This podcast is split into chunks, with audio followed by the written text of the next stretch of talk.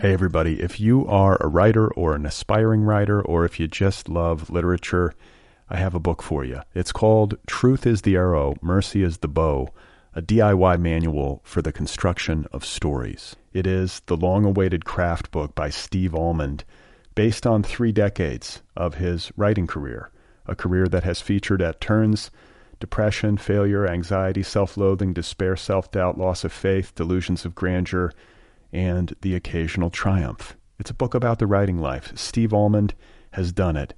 He has embraced it, the full catastrophe, and he has lived to tell about it. The Boston Globe says, quote, This isn't just a book about writing, it's a book about honesty. And Richard Russo calls it, quote, one of the best books on writing I've ever read. It's also the funniest by a country mile. Once again, it's called Truth is the Arrow, Mercy is the Bow, a DIY manual for the construction of stories by Steve Almond, available from Zando. Go get your copy right now, wherever you buy books. This is Amy Poehler. My new movie, Disney and Pixar's Inside Out 2, is coming to theaters June 14th, and it's making me feel joy Woo! and sadness and anger, ah! definitely some disgust, Rose, and I think a little fear. Ah! But I'm also feeling these new emotions like anxiety, embarrassment, envy, and ennui. it's what you call the boredom. Okay, that one was weird. It's gonna be the feel everything movie of the summer. Disney and Pixar's Inside Out 2, rated PG, parental guidance suggested. Only in theaters June 14th. Get tickets now. Hey, everybody, the Other People podcast is entirely free. All episodes of this show are available free of charge, more than 500 episodes and counting. So I count on the support of listeners to help keep things rolling. If you would like to support this show, you can do so at patreon.com slash other PPL pod. That's patreon.com slash otherpplpod. Patreon.com slash other PPL pod. Okay? All right. Thank you. You are not alone. You have found other people. You and I have a friend in common. Every stupid thing that a writer could do, I've done. I think it's really beautiful. Jeez, dude, what a struggle, you know? It was incredible. You know, it's like your head exploded seeing what was really there. And now here's your host, Brad Listi.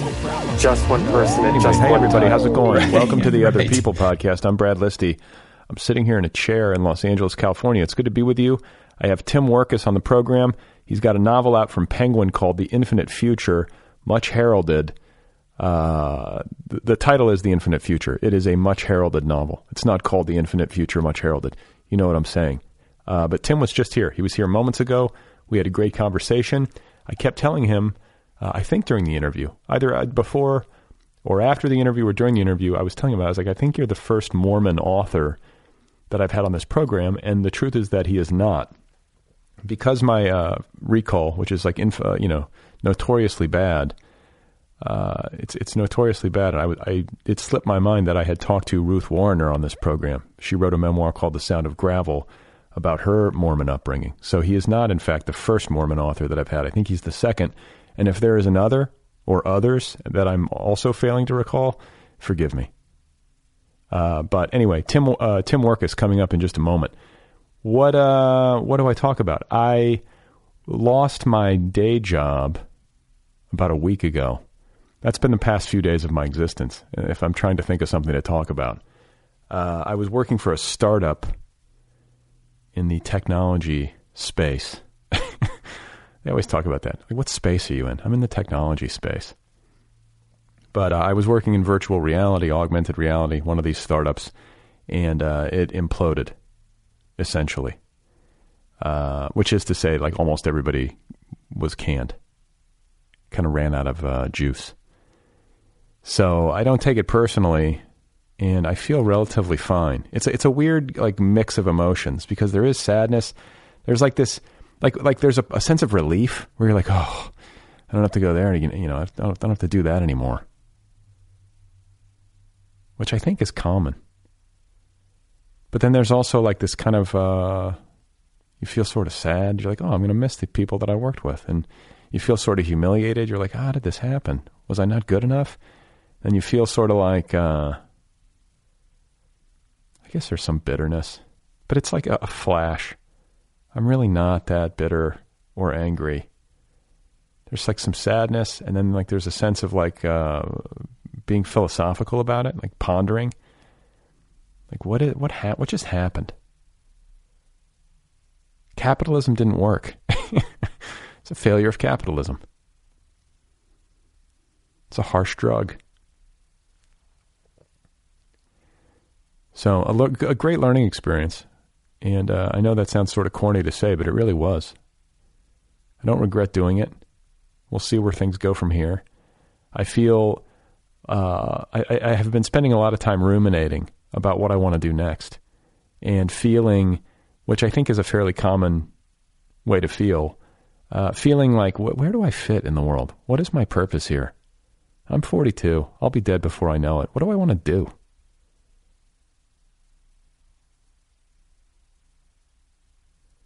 And it's instructive, I think, in the aftermath of this uh, startup implosion, that the the thing the things that I think about most are just the people that I worked with. Like, oh, I hope they're okay. Like, I'm gonna miss seeing them. I wonder what's gonna happen to them. Because one of the weird, you know, sort of cold realities of something like this is that I'll probably not see almost any of these people ever again in my life. It ended the moment I walked out that door. We will both go on our separate ways. We'll die. That's it. and I find that upsetting. You know, that's the part of it where I'm like, oh. And I, I also find myself wondering, like, you know, I think in like business culture, there's just sort of like a matter of factness when things like this happen.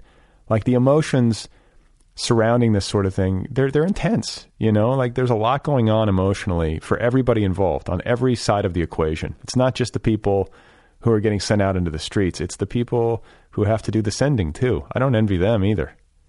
It all comes down to money in the end. And uh, so I guess that there's some sort of like weird mode that human beings go into in business culture where it's like, well, this is the way it is. It's not comfortable. We're all going to move on, never see again. Good luck, you know, and there's a chill to that that I find hard to process and hard to actualize as a person. Like I I'm like I'm hanging on. Like, what, what's going to happen to you? Maybe we can keep in touch via LinkedIn. you know, I don't have that. You know that that that ability to, to detach. But what do they say? You know, when you're on your deathbed, very few people are like, "Oh, I wish I would have contributed more to my 401k," or "Oh, you know, I wish I would have closed that deal with Nabisco." It's always about the people in your life.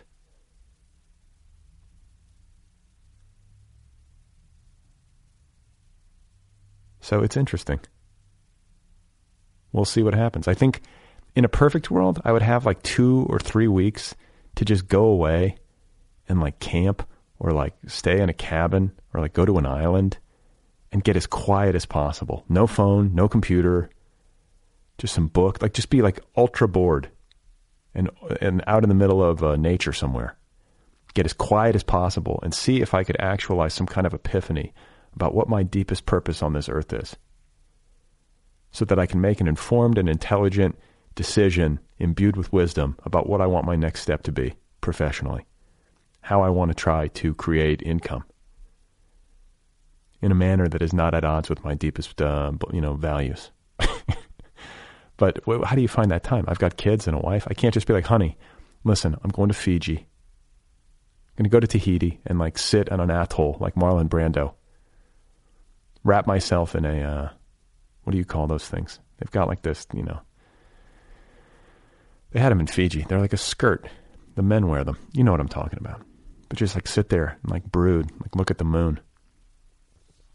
Get some kind of epiphany. But is that how it actually works in the world? Is that how it works in life? I think that getting really quiet is a good place from which to make a big decision. I think that if everything's really noisy and chaotic and emotional, you wind up doing things that might be not in your best interest in the long run. But it's like sort of like when people talk about uh, in the writing context waiting for inspiration. You know, inspiration happens while you're sitting at the keyboard, like struggling. Then suddenly, you know, one day you have this moment or this burst and things take a turn. So maybe you just have to dive into something or take something not knowing, you know, whether or not it is uh, going to be uh, part of your deepest purpose in life or, you know, perfectly correlated with your deepest values, but then you sort of discover yourself in the process of like working your way through the muck of that. I don't know. Do you understand my quandary? Am I speaking in relatable terms? And then like like I went on Twitter like right after this happened. I made an announcement because I was tweeting every day a picture from the place where I would eat lunch, which became kind of a thing on my other people uh, Twitter feed.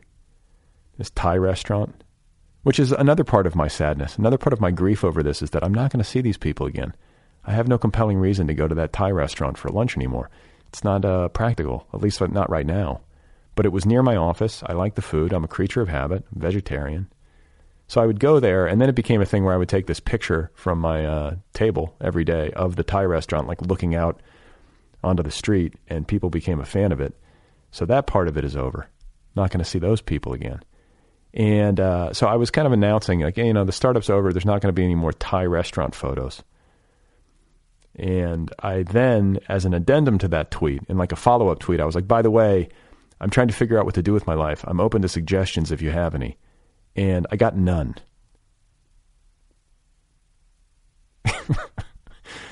That's what's so disconcerting. Like, I look to friends of mine, people who know me well, or listeners of this program who have uh, listened to me for years, and I feel like have a decent sense of who I am. I'm like, what should I do? Like, what do you guys think I would? What should I do? And people just honestly, whenever I ask that question, people are just like, ah, I don't know.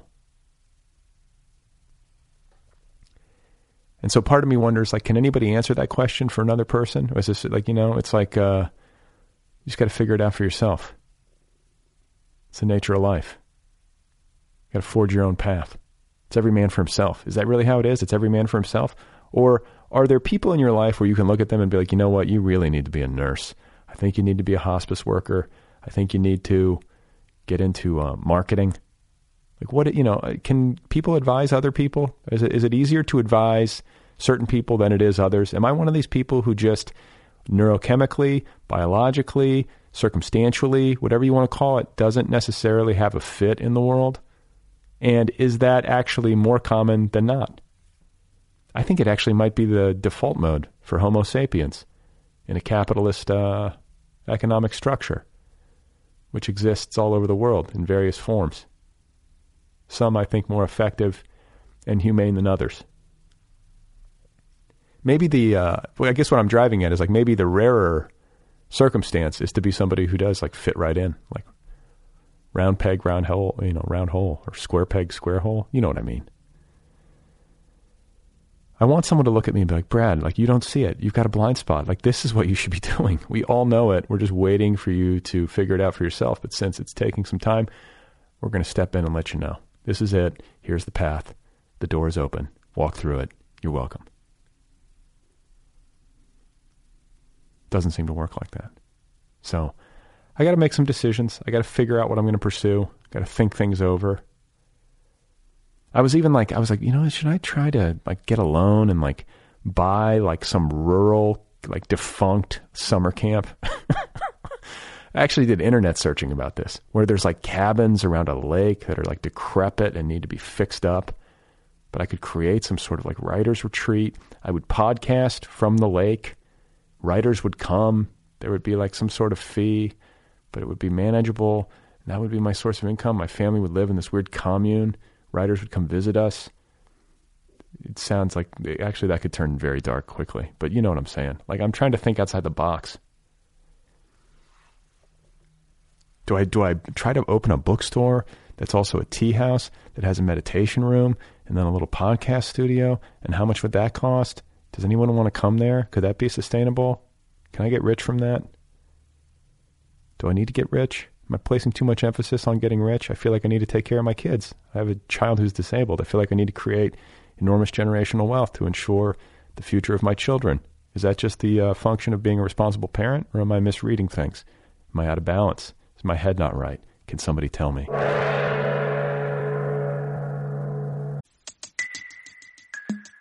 Hey, folks, if you are a writer, if you're somebody who's struggling to write, if you're trying to write a book but failing, if you're failing to write a book but wishing you could, if you've written a book but you're not sure if it's any good and you need to make it better, all of the above, you know what I'm talking about? I have a book for you. It's called Truth is the Arrow, Mercy is the Bow, a DIY manual for the construction of stories. This is the long awaited craft book by Steve Almond. Steve has been a guest many times on this show. I actually spoke with him on this very podcast about this very book not too long ago. You should listen to it. Truth is the Arrow, Mercy is the Bow is based on three decades of Steve's career writing, failing, and trying again. Richard Russo calls it one of the best books on writing I've ever read. It's also the funniest by a country mile. This is a book that debunks the well meaning but misguided myths that can hold us back from writing our deepest and most truthful work. It employs the same radical empathy that Steve displayed as co host with Cheryl Strayed on the Dear Sugars podcast, and it will help you generate new work. Once again, it's called Truth is the Arrow, Mercy is the Bow, a DIY manual for the construction of stories by Steve Almond. Available from Zando. My guest today is Tim Wirkus. His novel is called The Infinite Future. It is available now from Penguin Press. Great time talking with him. Very excited to introduce him to you if you have not uh, heard of him yet. Here he is, ladies and gentlemen. This is Tim Wirkus. I think as a as a kid, especially growing up in in Utah, that it was just kind of the water I was swimming in. You know, I didn't. It wasn't wasn't something I thought a lot about. And then you know, by by high school, there's that moment where you know you're trying to to rebel or whatever. And um, not that like I was a pretty like straight arrow kid, but it was still like ah like these Mormons. You know, a, a little bit of just like high school fish shaking of like I'm not like them. Um, but yeah, I mean, pretty minor stuff in terms of growing. You didn't freak out. You didn't like go drop acid. And, Right. Like, you didn't do that. Right. Yet. Yet, right, exactly. yeah. Um, and like what like what is it to be a Mormon? Because I, I like my understanding. I read like Under the Banner of Heaven. Oh, sure. But uh-huh. then I've also like my I, I think of my sister's friend, uh, like the nicest family ever. Mm-hmm. And I think of my passing interactions with Mormons, and uh, you know whether it's in a work context or a friend of a friend, and like I, I find like noticeably nice people Mm-hmm. in a way that. Uh, you know, stands out. Mm-hmm. Uh, I meet a lot of nice people, but I'm always like, wow, that's a really friendly, kind person. So it gets to be a little bit muddled. Like things are never simple, and there's probably a lot more variety within the culture than like outside looking in. A lot of people might suspect, you know, because there Right. is like, especially like you go, you think of going to Salt Lake City or being in Utah. There's like a, uh, homogeneity that you sort of anticipate, but that's never the case with human beings. Right, exactly. And I think it's a really interesting mor- moment in Mormonism right now because over the past 10 years or so, there's been kind of the rise of uh, the Mormon blogosphere where, yeah, you have Mormons writing about experience that might have been marginalized in the past, that people might have been afraid to talk about at church. So, yeah, I, I think the, the differences within Mormonism are are becoming more and more visible um, in ways that I think are really exciting. Like That- what? um, so I don't know. Even I mean, one like political example from recently, like um, you know, when when the church officially supported Proposition Eight in in two thousand and eight.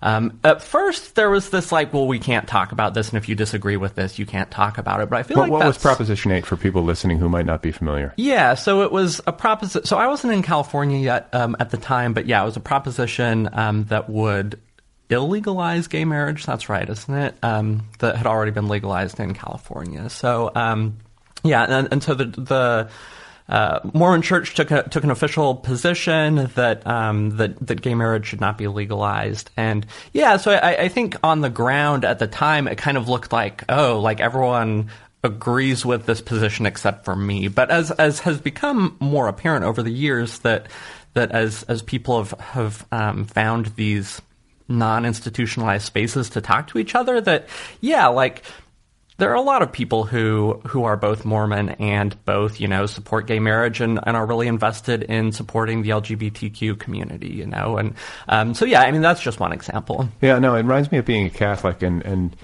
you know, there's all these rules. There's all this like uh, dogma. I mean, I'm not a. I haven't been a practicing Catholic since I was a kid, uh, but you know, you're steeped in the culture, and you I'm very familiar with it. But also acutely aware of the fact that there are so many people within the Catholic Church. Uh, I mean, millions uh, all over the world who are invested in this. But at the same time, despite the fact that they have all this reverence for the Pope and for like the higher clergy, a, a huge variety of views. Right. And it's funny because the Pope is supposedly like the Word of God and like the Mhm. messenger or whatever. Isn't he like a? I think he's like a. It's connected to Saint Peter or something like that. This is what I should know better, but uh, you know he's the authority, and yet people who are just like you know basic, uh, you know, ordinary civilian members of the church are like, no, you're wrong. I don't. Mhm. I don't agree. I'm a supporter of a woman's right to choose, despite the fact that I go to church every Sunday, Mhm. or I support uh, gay marriage, despite the fact that the Pope says no. You know, and so it just strikes me as funny. It's like you know, yeah, we have all this reverence, but no, we're not going to listen to him.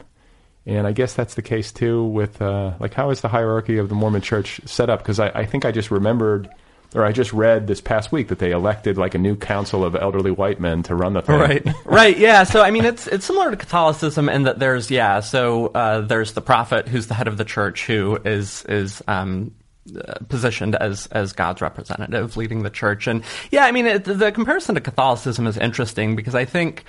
Mormonism is moving in that direction, but it's such a young church that, that that tension between, well, like, here's the official position, here's what a lot of people on the ground actually believe, that it's, it's still creating a lot of conflict. I mean, people are still figuring out what what Mormonism can or should look like, uh, you know, at large. And what about the dogma? Like, because this Right. is the, this is the big like in the church mythology, and this I say this you know with respect to any religion really, Mhm. um, but it, from my own uh, childhood experience, Catholicism, it's like eh, Jonah didn't really go in the belly of the whale, and like this is but this is just a myth, Mhm. and it doesn't even pass the smell test, and yet all these people are receiving it as fact, and it just it gets very discouraging to me. Uh-huh. And so then it's like Joseph Smith and the books and the tablets and the hill, and I'm just like, do you? I mean, do you receive this? It's like, oh, this happened. This guy. I mean, like, wh- where's your position on that? Yeah, I mean that's definitely the the church line that it's like, yeah, the, this is the Book of Mormon. This is, uh, you know, it was uh,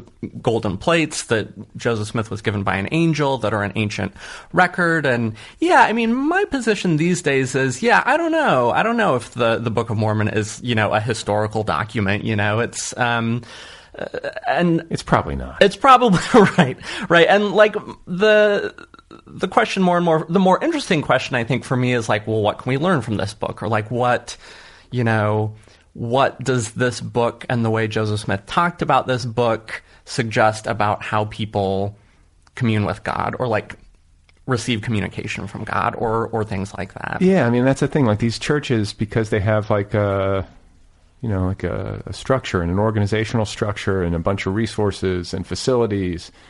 You know, they, they're there to facilitate community among people, and if people are on some kind of uh, spiritual exploratory quest, they might provide some kind of framework. Uh-huh. But it's it, to me, it feels like at best, or, or in its best uh, form, it's like a starting point. Yeah. it's not an end point. Mhm. And uh, I don't know. Yeah, and I like the idea of like a church being a resource for people rather than rather than a police officer or something. That I was it's- going to say babysitter, but Right. You know, but yeah, same thing. And like, there's a social context that, as somebody who is not practicing and is just sort of like a free agent, you know, like I'm vaguely Buddhish, Mhm. but I don't go to a. I've never been inside a Buddhist temple. I've been to a, a monastery for like a you know a day, like one of these like days of mindfulness kind of thing. But that's the, the closest I've ever come. Mhm. So I don't have any kind of uh, team, and I don't have any kind of uh, place to go, which I can find myself envious of when people do. And I suppose it's like I mean they're all around. I could I could pick one, but I'm just too lazy. Fair enough. Um, but your book has uh, Mormon characters in it, right? Which we don't often see in literary fiction Mhm. or on literary podcasts. We don't Right. see like you know the Mormon uh, author come through. So, you know, speaking to the cliches or to the like the broad generalities that are often applied to Mormonism and you know Utah, Mhm. like what was it like to create characters as a Mormon author from a Mormon place? Like, was there a lot of? Did you feel a lot of pressure to get it right? Did you feel like a sense of redress where you're like, you know what, I'm going to try to uh, subvert people's expectations? Right. Yeah, I mean, those pressures are definitely there. Um, when I first started writing mostly short stories, I didn't write about Mormons at all just because I didn't want to deal with any of that. But yeah, with this book, I'm interested in the prospect of writing about something that has Mormon characters but isn't all consumingly Mormon. You know, that, um, that I think that can be a limiting way that both people inside the church and outside of the church can think about, you know, think about Mormon representation in, in literature or in film or whatever. That, yeah, if something talks about Mormons at all, this has to be a referendum on on Mormonism. And so yeah, I wanted I wanted to write about Mormons, but I wanted it to be part of a book with larger concerns. That um, you know there are there are Mormon characters who are worried about things that m- might be particular to, to, Mormonism, but dovetail with with um, other dynamics in the book. Things like you know how do people uh, make or find meaning in their lives? How do people deal with loneliness? These kind of much bigger questions that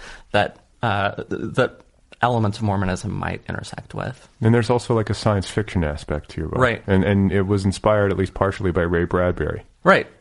Yeah, so um, yeah, I was a big Ray Bradbury fan when I was a kid. Um, it was probably like my first exposure to short fiction. Actually, was reading um, Ray Bradbury short stories. But yeah, when he died, I read uh, the Martian Chronicles, which I hadn't hadn't gotten to before. But yeah, I was really struck by like the nostalgia of that book. That it's you know it's happening in in the future, but everything is but is also just really tied to this like 19th century version of America, kind of like or, or early 20th, like kind of white picket fence type thing. So yeah, I um I like that like that contradiction in science fiction is always compelling to me that it's like looking at the future but there's also like a nostalgia or at best like just like a real rootedness in the present.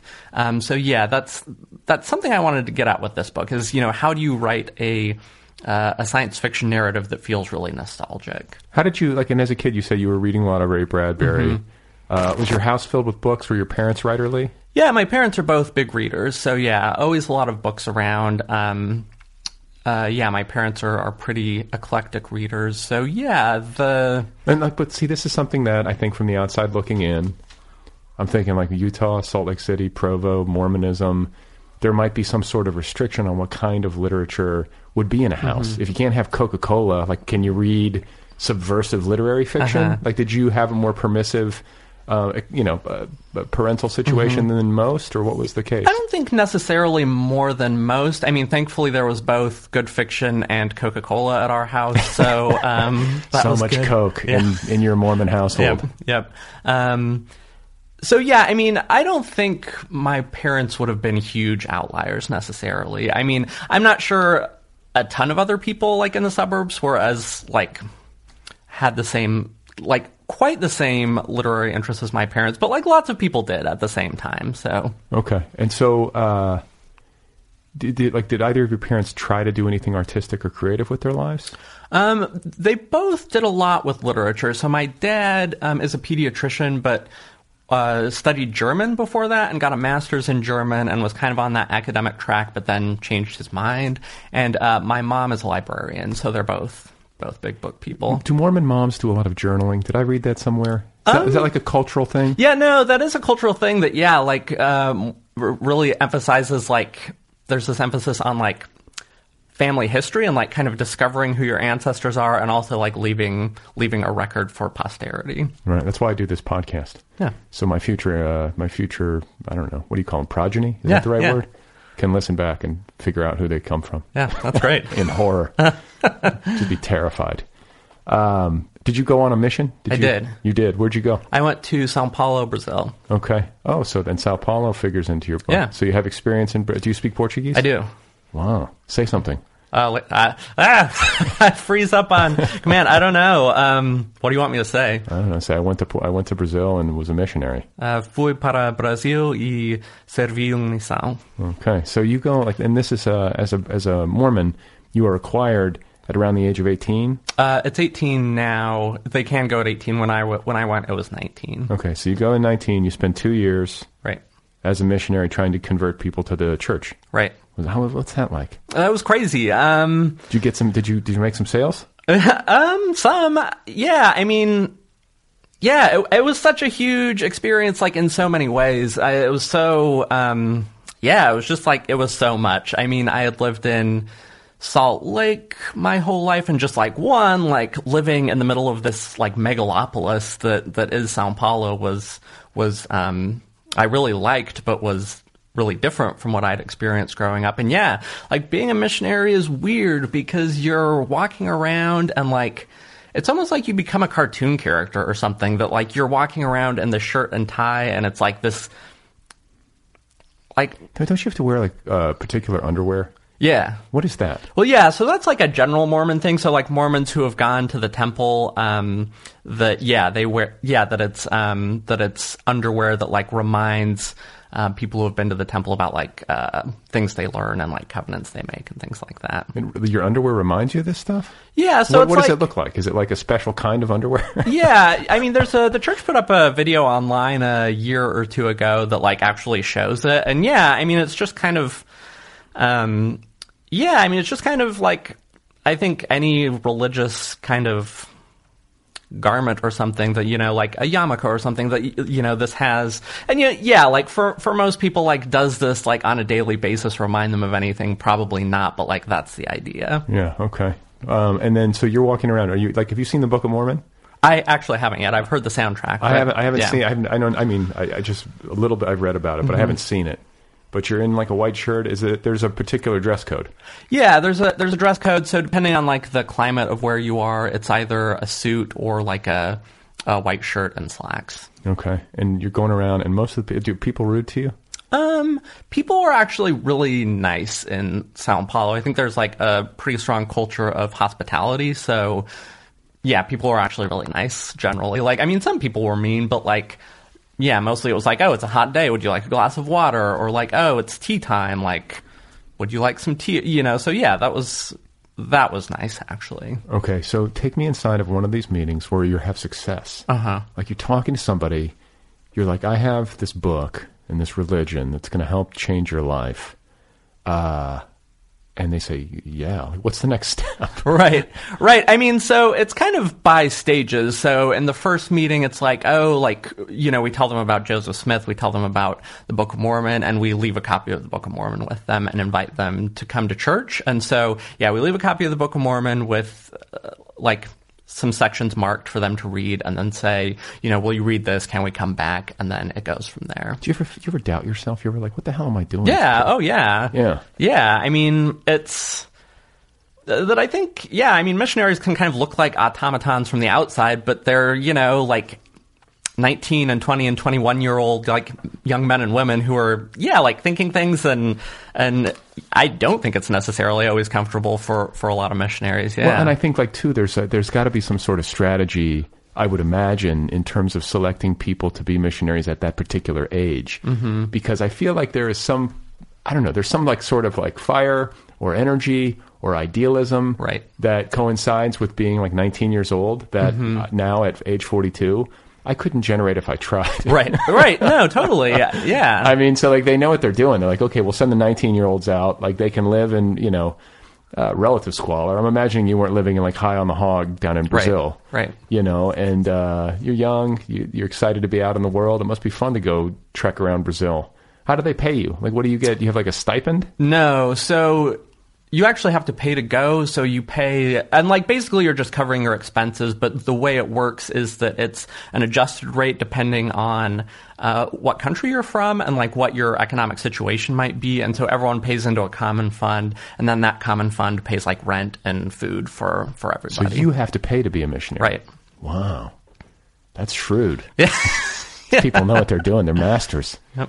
Um, all right. Well, you know, I, I'm uh, I'm always curious about people who are able to find real meaning and um, I don't know. Like I have I have a lot of friends who participate in church services and I just can't. And yet uh, there's an I guess there's some envy, there's some confusion. Mhm. There is uh, I, I can find myself just feeling like an alien because I can't access it. Mhm. Uh, I guess there are too many questions in my head, and I get tripped up. And if you have questions, how do you? I guess you just kind of push them to the side, or you just accept them. Um, mostly accept them. I mean, I think again, it's like one of those things that there's even just like yeah, a lot of diversity within Mormonism of how like what people's relationship is to the church. That yeah, like I have like lots of pretty big questions, and it's not that I set them aside or even that I'm necessarily okay with them. I think it's more what I said earlier that I view Mormonism more and more like as a resource as a resource than a, a thing of like this is what you need to be doing this is how you need to be feeling that yeah like I do wonder like what everything, like what all of this means, and and some in some ways, Mormonism provides compelling, you know, narratives or um, answers to me. But in other ways, it's like, yeah, I don't know, like that doesn't really do it for me. And What so, about what about like human suffering? Like Right. what about like oh god, I'm fucking depressed. right? Like what does Mormonism tell you there? Yeah, so the the Mormon answer is that um, is that human agency is is important there. That like God values the the kind of human right to make decisions so much that that God is not going to intervene and stop people from like inflicting suffering on others. Um, so that's that's kind of the party line answer. So it's like it's up to you. Yeah. Pull yourself up by your bootstraps. Uh, kind of or just like yeah that like if if you see suffering it's not because god doesn't exist it's because god isn't going to intervene Do Mormons go to therapy? Um i do. I mean do? A, a lot of mormons don't but I, I wouldn't say it's like super common. Like and i think it maybe maps generational things or like you know might might uh, map onto like generational trends generally with therapy. I think there's maybe less of a stigma uh, with therapy with people of my generation generally. Um, and i think that's probably true within my generation within mormonism as well but yeah. Yeah, like I haven't done much therapy at all. I've been to one therapist one time in my life and probably should do more. But I was reading an interview with uh, Jordan Peele, the guy who directed Get Out, like just the other day, and he was talking. Have you seen Get Out? Yeah. Okay, so he's talking about like the hypnosis thing and like where uh, Catherine Keener's like dinging the little you know teacup. And for those of you listening who haven't um, seen Get Out, it's not going to be like a tremendous spoiler, but in the interview, he was talking about his decision creatively to integrate therapy and hypnosis into a, like what is like a I, I guess like a horror movie mixed with like a cultural commentary. It's it's a little bit hard to classify, but he was saying like you know I think hypnosis is generally scary for people because there's some surrender of um, one's own agency. you know, you're sort of under control of somebody else in that scenario. But he also said that in the African American community, therapy is sort of um, like it's looked down upon. Maybe that's not the right way to characterize it, but there's like some trepidation about like I'm just, you know I'm not going to go to therapy. I'm just going to go to churches. I think what he said, and that's kind of like the generalized cultural response, which I had never given much thought to. Um, but you know, black people in America typically haven't done a ton of therapy. Maybe Mormon people haven't. I feel like Catholics and Jews, like that's all we do. so you know, I don't know. It just I, I hadn't really put my mind to it, but it made me stop for a second and think about it. Yeah, no, and I do think that like I'm not going to therapy, I'm going to church dynamic is definitely there in Mormonism. That's definitely something I've seen and heard. Yeah. But are you really grappling with your shit? Like, I do meditation, and like I feel like I watch my shit, but I don't necessarily know if I grapple with it in a mm-hmm. deep way. Like, is it is it enough to just know that it's there and to recognize that it like comes and goes, or do you need to go in there and like tease it apart and like figure it out and like Yeah. try to find some sort of like more resourceful way to, uh, you know, language it to yourself or behave in response to it? Yeah. And I don't know, for me, I mean, one of the biggest things with therapy was just being able to identify that kind of stuff, just like label stuff I'm doing, label ways I'm thinking. Um, just Do, do you still go, it. or is this like in the past? Um, I don't go right now, but yeah, in the past, here yeah. and there. Yeah. Yeah. I mean, it's like, I think like one of the big challenges, I used to say this to myself in college. It was like, I was like, I'm trying to figure out what to say to myself when I talk to myself. Uh, oh yeah, yeah. I think that's a good way to think about it. uh, because you can, fi- you know, I can find myself like being really uh, judgmental, like uh, of my own behaviors and thoughts, or of other people, or I can get into like a dark mode where I view life through, I think, like a pretty bleak lens. You know, like people, I get down on people. Uh huh. I get down on Homo sapiens. Sure. You know, and it's, I think it's pretty easy to do. Right. Oh yeah. Like I was just writing a letter to a friend uh, yesterday, where I was like, "Wow, I'm like, I think I'm one of the luckiest people on the planet." Like if you start to, if you really look at like Yeah. the full global population, like I'm doing great, and I'm struggling. Mm-hmm. And so I'm like, what does that say about our species? Right. if, I'm like, if I'm like close to peak Homo sapien in terms of good fortune, like it doesn't, you know, I'm shorting Homo, sa- you know, to use the parlance of like investing. Like I think it's like go short on Homo sapiens. Like we're not, we're not going to make it. I don't know. Try to like maintain some degree of black humor. Um, anyway, to get back to you, like you're in high school, uh, in Salt Lake City, Yeah. pu- public uh, public school, Right. And most of your friends are uh, Mormon Caucasian. Um, I I'd say maybe like half Mormon. Okay. So there's a mix at your public Yeah. high school. Mm-hmm. What are the kids who are not Mormon? How are they treated in Salt Lake City? Is there some ostracism? Um, there's some tension. I wouldn't say it's huge. Um, there's maybe. I mean, yeah, there's some tension. There's just because like Mormonism is such like a thick culture, um, but nothing crazy. I Were you wouldn't say. advised not to hang out with the non-Mormon kids? Not really. I mean, uh, when when uh, church leaders are talking to youth, like there is a lot of rhetoric of like you need to choose friends who like uphold your values and things like that. But uh, there's really like nothing explicit of like don't hang out with kids who aren't Mormon or anything. What's the Mormon position on like psychedelics? Um, I I think opposed. Yeah. Opposed. Yeah. You never did them. No. There's still time. I know. Here, let me open this drawer. Well, uh, no, I just I, I'm always fascinated uh, to talk to people about that because I feel like those experiences for me were powerful, um, and like sort of blew up a lot of I don't know, and maybe in good and bad ways, but it really like uh, I felt like w- changed me. hmm. Interesting. um, or maybe like and but the thing about it is that those experiences are sort of like inherently elusive Mm-hmm. like you go through them and it's like super powerful and then in the aftermath you're like what the fuck just happened Interesting. and it's hard to even recall Uh-huh. and so you have this sort of like broad sense of how powerful it was but the specificities Hmm. sort of escape you and uh I ask almost every guest if they've ever had psychedelic experiences to see if they can remember things and Uh-huh. try to tell me what the hell happened. yeah. Does any like yeah? What do people say? Uh, I mean, I think it's there's a lot of commonality. I think a lot of Uh-huh. people feel like a general power to it, and uh, you know the slipperiness of the experience. Uh, some people, like I had um, Jarett Middleton on the program.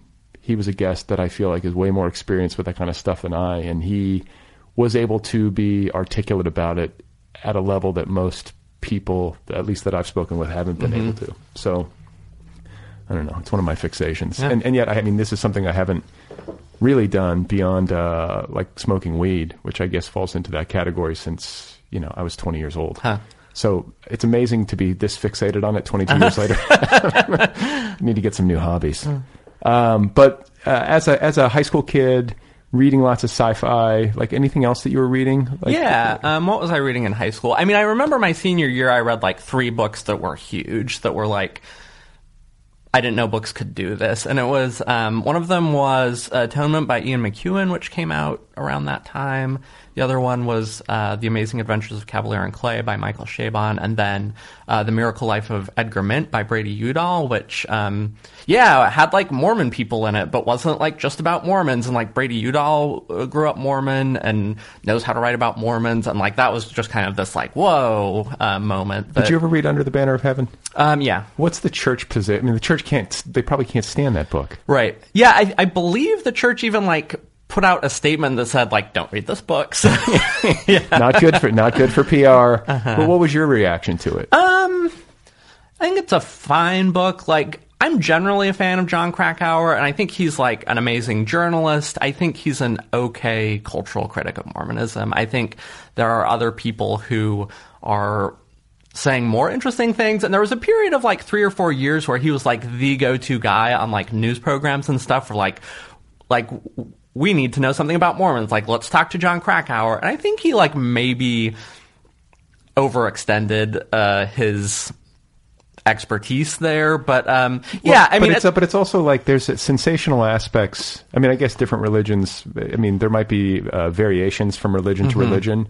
Uh, I think the polygamy and the Boulder City or whatever it is, like there are aspects of Mormonism that uh, are truly sensational. yeah, absolutely. But there's also like mainstream Mormonism, Uh-huh. and I think you could say a lot of uh, similar things, uh, or at least along similar lines with, like, for example, Islam, Uh-huh. where you have like the bulk of mainstream uh, Muslims who are, I don't know, just ordinary people, and then you have certain um, sects or um, subcultures within it that are way more extreme. Mm-hmm. But that's that's religion, and over time, I guess it fluctuates from from faith system to faith Mm-hmm. system. And yeah, for me, like Under the Banner of Heaven, like it's less the content and more kind of the posture. Like in the afterward to the paperback edition, uh, there's like this exchange that I think, yeah, just really like embodies like what drives me nuts about discourse about Mormon culture is like. So Jon Krakauer is talking about how you know, you know after his book came out, um, the church like publicity department or whatever said like this isn't a book that should be read. This is um, So right away you're going to want to read it, right? Exactly. So like on the yeah, like on the one hand, like you have the like church position or like the church statement, which is ridiculous. That like telling people not to read books is is not great. Um, but then like Jon Krakauer's reaction is like this like shocked indignation of like I can't believe they like told people not to read my book. Where like he's like been researching ways that like Mormonism has like um you know, stifled dissent or things like that. So, I mean, that seems to me like disingenuous on his part also, that it's like kind of playing the part of the like heroic, uh, investigative journalist. Where truth it's like, teller. Yeah, where it's like really he doesn't have any skin in the game. Like there are people who are, who are making arguments that are similar to his, that are more interesting, who, who might be more closely connected to Mormonism, who might actually have like skin in the game. I was going to say, like, if you're going to find a cultural critic of a religion and somebody who is issuing uh, deeply considered dissent, Right. it makes it might make sense to have it be somebody who was like raised in it,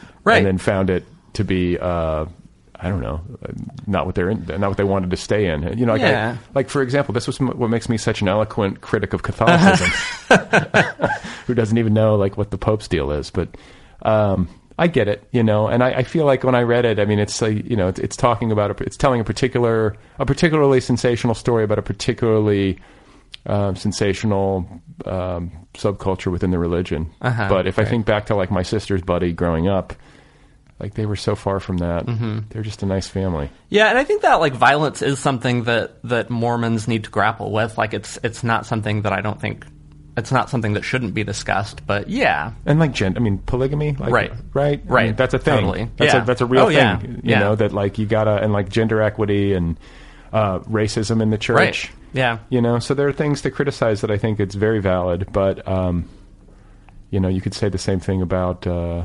Catholicism. You could say the same thing about so many of them. Like there, I Mm-hmm. mean, Buddhism right now in uh, in Myanmar. You know, the Rohingya Muslims are being like, there's a genocide happening. So there's no religious faith on earth that seems to be clean of this kind of corruption.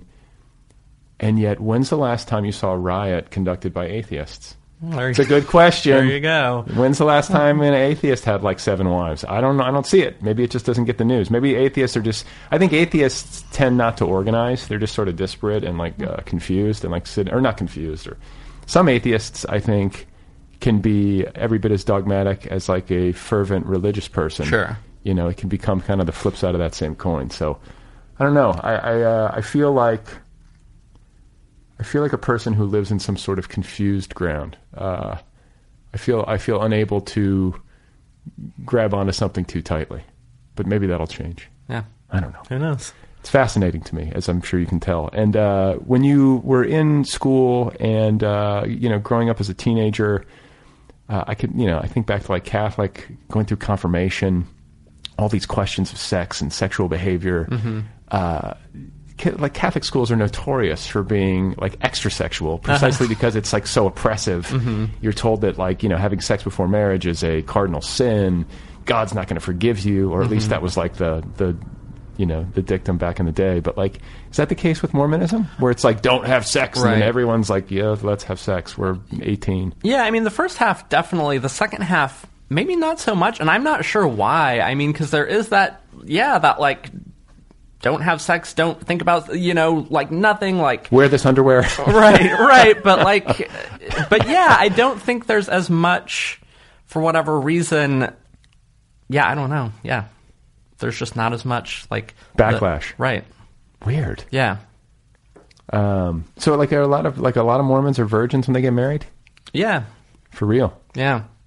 That's it. I mean, because like, uh, I don't know. I guess back in the day, I don't know too many Catholics.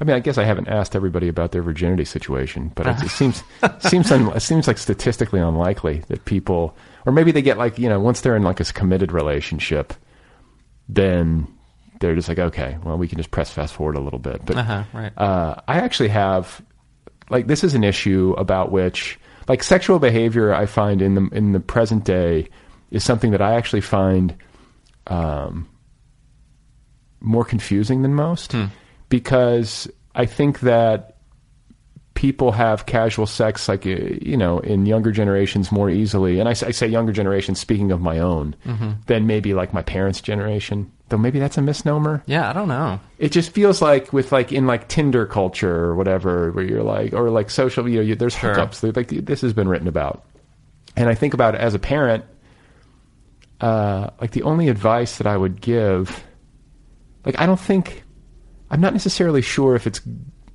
if it's a good idea to have sex with somebody that you're not in uh, at least some kind of relationship with.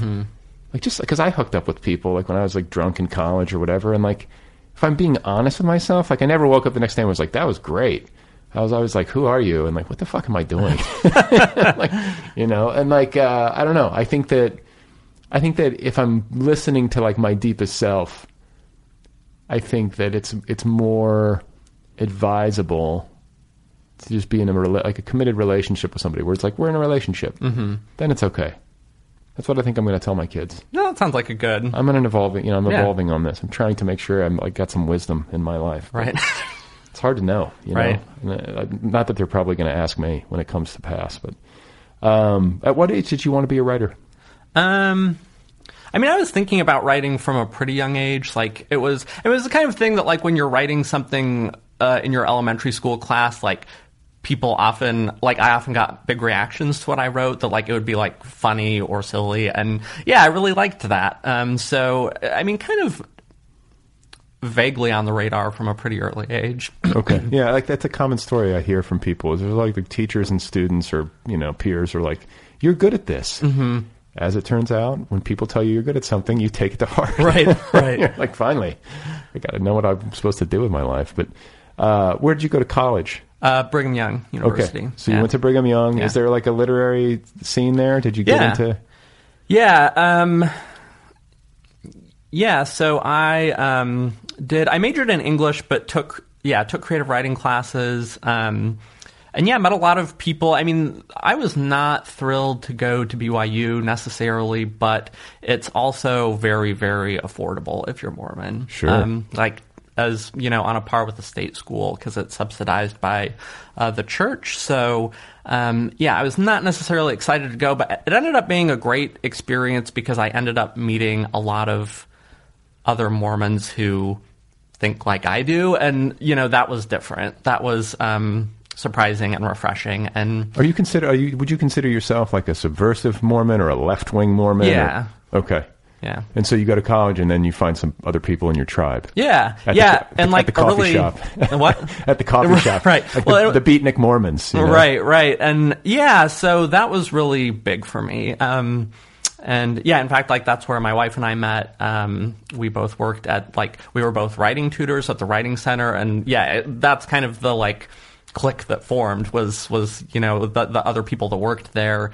Um, so yeah, I mean that was huge for me. And then yeah, like really solid uh, professors. Um, uh, so yeah, I had a really really good experience there. Okay, so and but English major. Right. Were you making attempts at writing fiction then?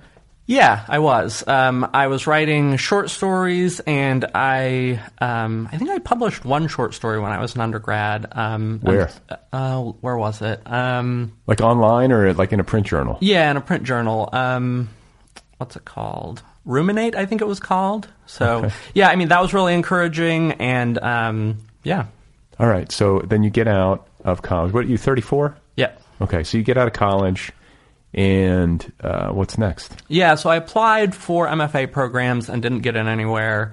Um, Where'd so- you apply? Uh, like everywhere. Um, All I, the big ones? Did you go like Iowa and all that kind of stuff? Yeah. Iowa, and then like mid-level ones as well. Like, yeah, I applied to like twenty different schools, and you got shut Uh, down. Yeah, What, what was your response? uh, it was pretty discouraging. Um, and that's yeah, it was pretty discouraging. So my next move was I started a master's program at BYU, a master's in um, American literature, and decided that like if I wanted to get a short story collection published, like I needed a novel. So yeah, my response was like, okay, I'm gonna I'm gonna reapply to MFA programs in the near future, but like in the meantime, like I need to use this master's uh, program to like write a novel. Um, so yeah, And that's what you did. So you, that's what I you, you go yeah. back, you're studying American literature, but you're basically just hiding out to write. right. That's pretty good. Yeah, it ended up working out. So yeah, that's um, that's when I wrote my first novel, or at least most of it. And um, yeah, wrote wrote my first novel. And yeah, I mean, did like learn a lot uh, in in the program as well. But yeah, the my my top priority really was like I need to I need to get a novel. And and uh, it was published by Um, it was published by Tyrus Books, which is defunct now. They got acquired by some. Oh, let's see, which it's an imprint of Simon and Schuster. I can't remember which one, but That's pretty good. Yeah. So did you find an agent? I did. Okay. So how did that how did that happen? Um, so I start. So when I finished the novel, I finished. Uh, I finished uh, the first year of my uh, PhD program and started uh, querying agents, um, and that took about a year. Um, uh, and ultimately, it was through um, one of my professors, Aimee Bender, that she knew. She taught at Brigham Young. Uh, no, at um, USC. Oh, okay. Yeah, yeah. So, so yeah. And after uh, after BYU, I got into the PhD program at USC. So, Oh, okay. um, That's what brought you out here. that's what brought me out here. yeah, Aimee Bender's been on this show. Yeah, I, talked saw to her by phone, but she was uh, I think she had like just had twins. Oh yeah, right. and was writing like in like weird like five minute pockets in between like Uh-huh. Right. Uh-huh. nursing nursing her babies or whatever. Uh but so you but you uh, go to USC and uh, still Yeah, I'm getting your PhD. Mm-hmm. and live down in Orange County because your girlfriend or wife. Yeah, my wife's uh, finishing up a PhD at UCI. Okay, so you guys are both going to be academics. Uh, that was the plan. The job market is terrible, though, so we'll see. I mean, my wife, I think, has uh, found the dissertation writing experience really isolating and discouraging, and I think um, she's looking at um, like administrative jobs at the univer- at universities, so like teaching and learning centers. It's hard like to get a, to get a plum job as a tenured professor at a university. It's competitive. Yeah, it's bad. It's gotten cushy. Yeah, it's gotten really bad since like 2011. Like it's just. Be- Why? Because more people are trying to do it. Yeah, I think that's part of it, and also like the recession. Like, you know, yeah, universities are getting less and less funding, um, more and more um, adjunct jobs. Adjunct jobs don't pay shit. Right. They just uh, it's like you get paid less than a. I mean, it's it's pretty pathetic how little they pay, Mm-hmm. and I don't like. It feels like kind of a. I don't know. There's a. I feel like a, a sense of injustice with respect to that. It feels like they're taking advantage of people. Yeah, definitely. And I, I think some universities are starting to step up a little and make the adjunct positions a little more stable and a little more. I say this as somebody who adjuncted for five years. Yeah, yeah, So yeah. I know firsthand. Right, right, right, know, right. And it's like it's like you know it's a, it's a rewarding job, but after a while you're like, holy hell, I'm working my ass off Right. for five dollars an hour. Right. You know when you when you do the math Mm-hmm. because like teaching all the hours that you spend. Um, in the classroom, pale in comparison to all the work that you have to do out of it. Oh, yeah. I mean, you're, you know, especially Yeah. in creative writing, you're reading like 500 pages a week and Right. grading people. Right.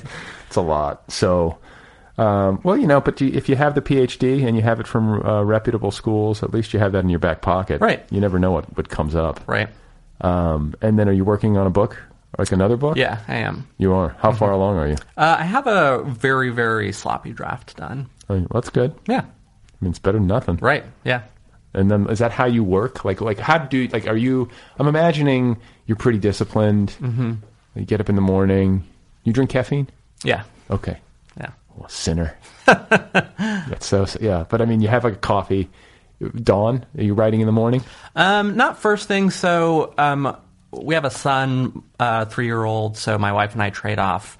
um, taking care of him, and he's in full time uh, daycare now, which is great. Um, but so yeah, like today, for instance, like I got up, took him to school, came back. Normally, I would yeah start writing after I got back from dropping. Do you do off. word count?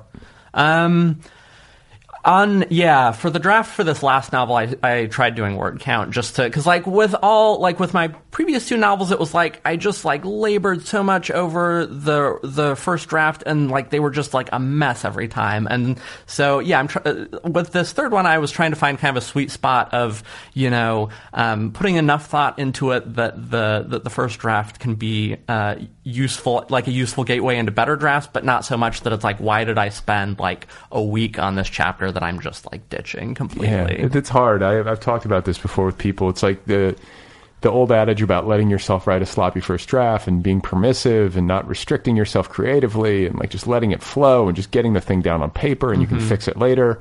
What I've found is that if I get too permissive, it's just a it's just a shit pile of Exactly. pages that are useless. Mm-hmm. And so it's like trying to find some balance between not being restrictive and also doing my best Right. but it's hard. It is. It's really hard. Do you have perfectionist tendencies? Yeah. Okay. Yeah. Me too. Takes one to know one. Uh-huh. Um, but you do that. You work seven days a week. Uh, five. Five. Yeah. And then you recharge or deal with your kid. Yeah. Right. Um, have you ever had? I mean, like, what about like depression, doubt? You ever thought about just like chucking it? It sounds like it sounds like you've had success though. You were in your twenties. You published a book. Mhm. Published your next book. It's Mhm. getting great critical reception. Got a beautiful cover published by Penguin. So like Mhm. you're on you're on the right track. Yeah, things are going well. I think I think it's more just the question of like, okay, like how do I keep paying for this? You know, how do I how do I make money and have time to write? I think you sell black market Coca Cola back in go. Utah. There you go. That's what you're going to do. Yeah. Open up a distributorship. Um, is there a like? Is there a, a grand plan that you have? Like, do you do you have any? Do you ever step back and say like, okay, so this is where I am Mhm. now at age 34. Right. This is where I want to be when I'm 64. Mhm. Do you think in that kind of terms? Not really. I mean, and it's so, I mean, just the like kind of hard scrabble graduate student existence, it's like, okay, what am I going to be doing like two years from now is, is the scope that I'm focusing on these days. Mm. And have you gotten any advice from like the Aimee Benders of the world or colleagues or teachers that you've had? Yeah, I mean, and even just looking in terms of of like academic jobs is, you know, I know people who have gotten tenure track jobs, but these days it's a matter of just like going on the market like three to five years or something like that. And so, yeah, if that's still what I want to do, then it's like, okay, well, I guess like one, the question is, do I want to do that? Like, do I want to keep applying and applying and applying? And if so, you know, how do I how do I fund myself during that time? Yeah, and what about like writing nonfiction? Have you ever thought about writing a memoir? Have you ever thought about addressing Mormonism, um, for example, or like you know your childhood, or like Mhm. the experiences that you've had in some kind of memoir or cultural critique? Especially if you've read Yeah. cultural critiques that you found dissatisfying. Right. Um, not really. I mean, I like fiction for working through that. I mean, for me, part of it is just like I like how with fiction I can almost like trick myself into thinking about those things. That like those aren't necessarily the things I want to be like writing about or thinking about when I sit down, but like they end up creeping in and like I get to the end of the book and it's like, oh wait, like I just thought a lot about um what about like, you know, authoritarian dynamics in Mormonism, but like that was not what I like sat down to write about. But um, yeah, so I mean, just as a writer, like just that the directness of of um, nonfiction kind of throws me somehow. Yeah, but I mean, I feel like that's something some writers write better in an imaginative mode. Mhm. You know, and, and are able to access to truths more easily Sure. that way. Whereas, Mhm. like others, it's like I like to deal with the real stuff. Mhm, right. know? So it's just a matter of preference. But Right. you're also a fan of Bolaño. Yes. It's a big influence. He's he's influential with a lot of people. Yeah. I've only read one Bolaño book, and it was like I guess it's like minor Bolaño. Oh, like- yeah? Which was one like- was it? I'm trying to remember the title, but it was the, it was set in some coastal Spanish hotel, and it was like really like haunting, and Oh, I couldn't uh-huh. couldn't stop reading it. Mhm. And then I've meant to be I've meant to read Savage Detectives in Mhm. twenty is it twenty six sixty six? Yeah. I've meant to read those books, but they're big. That right. And I'm always like, oh, do I, like do I have the time to Uh-huh. invest? And I just haven't gotten around to it. But I uh, I loved what I read of his. Yeah, and his short, I like. I think he's one of those like rare people whose short stories are as interesting as his novels, but like for slightly different reasons. Um, What like what is it? Um, like his short stories are like really, some of them at least are really like punchy or um, really like my favorite one of his. I forget what it's called, but it's about this guy who um, dies while dancing, and then his corpse is stolen, and like his ghost is watching this. Like his corpse is stolen by this like famous. I can't remember what he is, but like turns out this like famous guy is like um a necrophiliac and like has sex with the corpse, but like it ends up being this like really conventional short story structure of like there's this moment of like epiphany and like compassion. Um um I could never write a story like that. Yeah. As as you're telling me, I'm just like, how do people come up with this Yeah. And, like, no, and then deliver it in a way that's actually compelling. Right. And so, yeah, I mean, I think his short stories are like really, um, structure, or at least like some of the time, like really like structurally almost like conventional and like catchy. Whereas like sometimes his novels are really just like pushing, like, I'm going to like spend like 300 pages like just cataloging crimes and you're going to read it or not. Yeah. Who else are you reading these days? Anything come to mind that you've had that you've Um, read recently that has stuck to you? Let's see what I'm working my way through Ali Smith's older stuff. Um, uh, so that's been interesting. I read um, there, but for the, um, and yeah, her stuff is I like it's kind of difficult but really memorable. Um, so that's one. Who else? Um, oh, I just read uh, about. Just read a couple months ago, "The Essex Serpent" by Sarah Perry. Have you? Oh yeah, yeah. across That was one? a that was a book club pick for the Nervous Breakdown. Oh yeah, yeah. Anyway, that I I loved that one, and like I'm really interested in like yeah I've I've read a couple of uh, articles that Sarah Perry has written about like the Gothic and like the influence of the Gothic, and like she talks about like one idea that just kind of like changed the way she thought about fiction, which is um you know Gothic fiction is um emotions as events, um and I've been thinking about that a lot with my with my current novel of like how do you make like emotions events Like, and, what kind, like give give me an like, example. Let's let's take an emotion and, and, and extrapolate. yeah, so I mean, I would say like based on the Essex Serpent, it's like this. You know, you have these really dramatic scenes that are like one person feeling like betrayed by someone else or something, but like that feeling of betrayal being like the you know the big dramatic thing, or like you know this feeling of like connection or whatever. And so it's like you have like external stuff happening, but like people, yeah, just like people like reading other people and responding to other people being this this like invisible drama. Okay. That's it. Yeah, like like that process that you're describing to me, like people who write in like a gothic vein or supernatural, Mm-hmm. uh, like it's all coming just. For, I guess. I mean, I guess the question that that uh, comes to mind with respect to you and your work is like how much.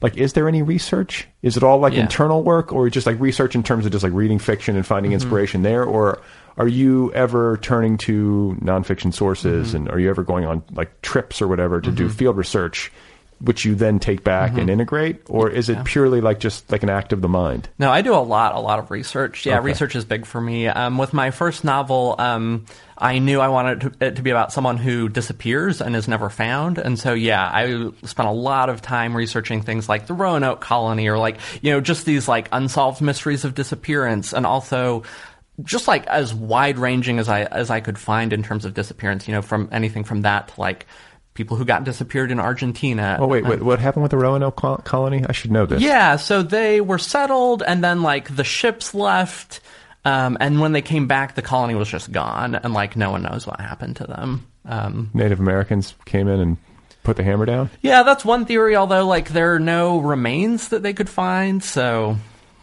yeah, nobody knows. Yeah, that's un- that's unusual. Yeah, it's unsettling. right? Yeah. Okay, what other what are some other stories of disappearance that I should be unsettled by? Uh, there's uh, DB Cooper, that guy who hijacked an airplane and then just disappeared. Um, Did we ever find out what happened to that Malaysian jetliner?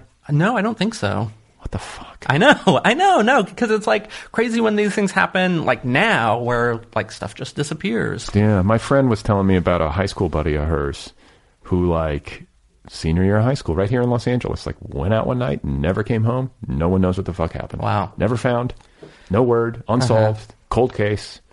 Disappeared. Vanished off that's the face of the earth. Yeah. And it's like that. So this stuff happens. Right. Um, and I guess, like, you just go in and start researching this stuff. I mean, it, it seems like good fodder for fiction. Mm-hmm. You start to read these stories, like, and, and then you use them as like a jumping off point for your own. Yeah. But you invented a disappearance. right. Right. That's fun. Yeah. I could do that Yeah. with enough work. It sounds Yeah. like a lot of work. I don't know if I could, Uh-huh. you know, find find the energy, but it sounds like something I could actually imagine myself doing. Mm-hmm. Whereas, like some of these things, just feel like so far afield um, Mm-hmm. that I'm kind of like uh, mystified by it. Yeah. Uh, and so, what's the new book about? The new book, um, yeah, so this was one that grew more out of research than either of my first two novels. So a few years ago, I read this editorial in the Washington Post by this woman, and it was this series of like people talking about things in their lives that meant a lot to them. And this was a woman in her 60s who talked about um, being a nudist and how, like, when she was in her like early 20s she was dating this guy and it was getting really serious and um, one evening he like sat down with her and was like listen like i haven't told you this yet because you know i wasn't sure how you'd react but like i'm a nudist this is really important to By me By the way, just to interject, these Uh-huh. these people, this man and this woman, definitely did psychedelics. yeah that seems likely You can feel, yeah, you can Yeah. feel it. Rest, you can rest assured. Yeah. So anyway, like, so he sat down with her, said, um, "Yeah, I'm a nudist. Like, there's going to be this like nudist event at the beach. Like, I'd really like you to come. Like, it would mean a lot to me." And she was, you know, understandably hesitant, but um, went, and it ended up being this life changing experience for her. That like she found this really deep sense of community. She like felt better about her body, um, and it was just this like yeah, just this transformative thing, and it's become this integral part of her her life and ideology in the decades since then. And like that was really compelling to me that like it's this thing that like I at least am inclined to like laugh about or you know you know that like Here's my problem with nudists. yeah. They're not, they're not hot enough.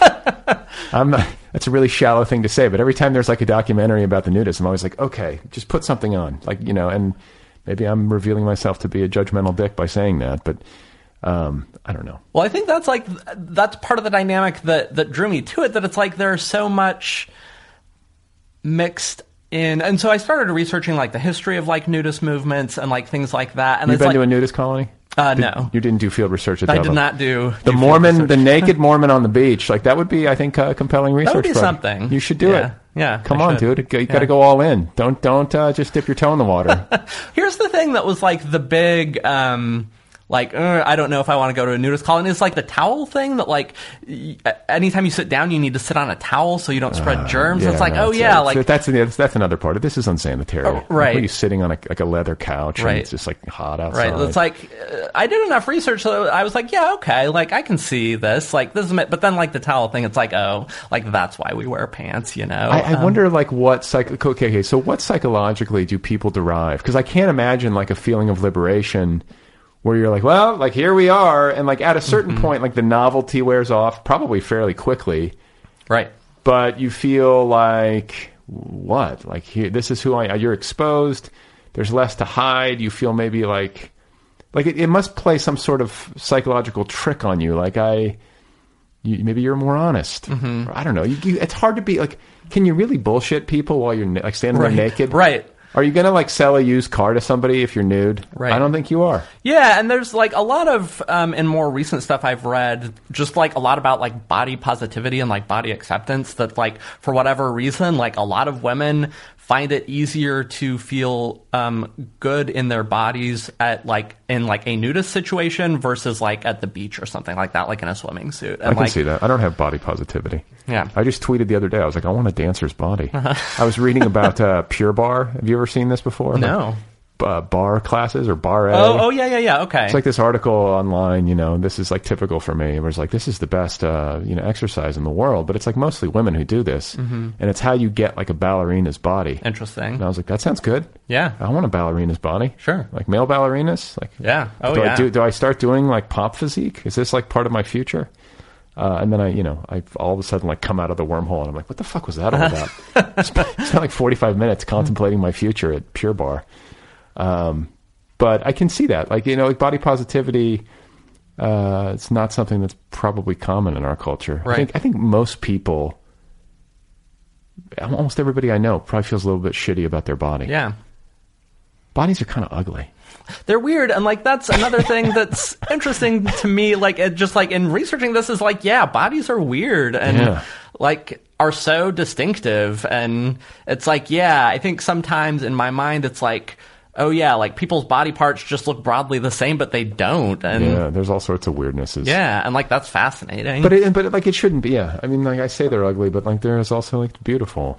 Like I guess, but then it's like I feel like a pressure to be like bodies are beautiful. It's like no, they're really fucking not. They're kind of hairy and disgusting. At least male bodies. Um, but that's interesting. That sounds like interesting fodder. yeah, Uh, I think that as part of your field research, this is just what I'm going to suggest. Okay. And, and then when the book is done, you can come back, okay, go to a nudist beach, and uh, drop acid. okay, Then come back and tell me what happened. okay, okay. You and your wife can walk like Adam and Eve. Yep. Uh, or I guess what? Did Joseph Smith have a wife? uh, yes, several. Oh, he, oh, that's right. Yeah, yeah. Well, but you can walk like Joseph Smith and one of his wives down the beach and uh, hallucinate. It'll be a you know a bonding experience. Um, all right. Well, it's good to it's good to get a chance to talk with you and uh, to meet. I think my the first Mormon author I've had on this program. Wow. It's it's I'm way overdue. I'm realizing. There you go. Um, all right. Well, listen. I wish you well on the writing uh, and like the cleaning up the fir- of the first sloppy draft Thank you. of what we are calling. I guess the working title is nudist book. Nudist book. Yeah. Is that what you sort of? How do you refer to it to yourself? um, I actually have a working title for it. It's uh, the Queen of All Flesh. the Queen of All Flesh. Damn, I'd read that. Thanks. Right. Yeah. America needs that. um, how far off do you think you are from finishing? Like, when, can, Um, when can we? When do you think we can expect? Like, if you had to ballpark it. If I had to ballpark it, like I bet I could finish a draft this year, depending on what the work situation is. Do you So- have a, a publisher? Like, is Penguin going to do it, or are you going to go back out?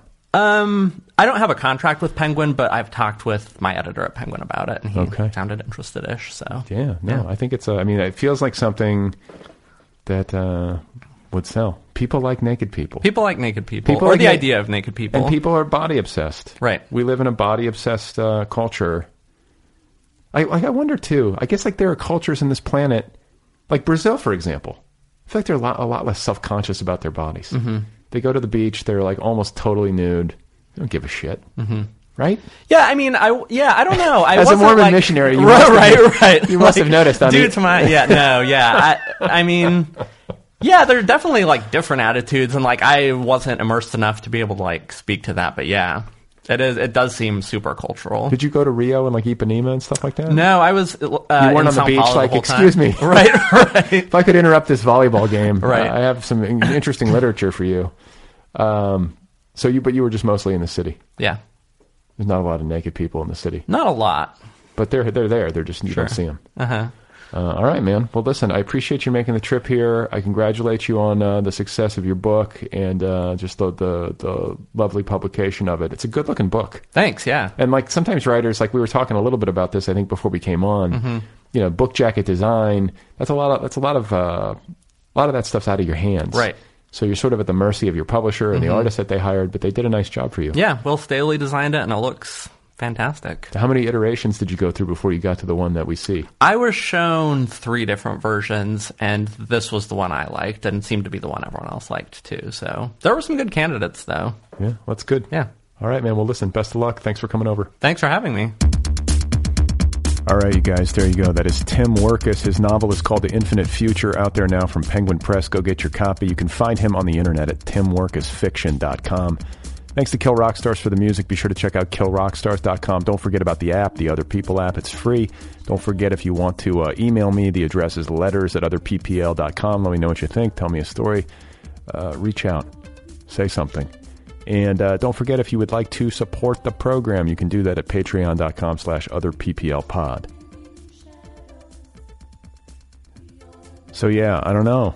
Here I am in times of uh, flux and crisis or times of change. I'm evolving into a new Brad. I'm going to listen to some Super Soul Sunday, try to see what uh, Oprah tells me. I'm going to try to listen to some Timothy Ferriss, High Priest of Capitalism, do some Tony Robbins, take an ice bath, start taking HGH. I know what I'm going to do. Reinvent myself. Not afraid. I don't fear success.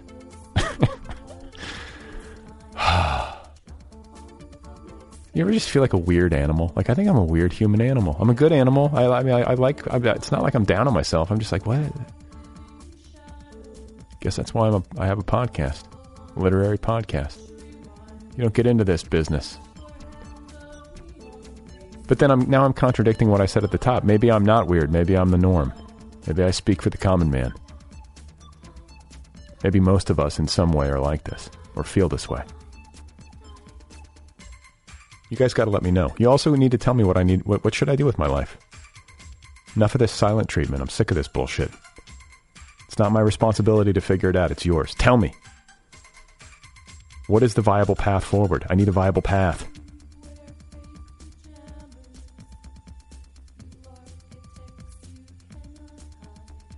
I feel like I could have some sort of uh, radio show, but the thing about it is that it would have to be free. Like I couldn't do it on terrestrial radio.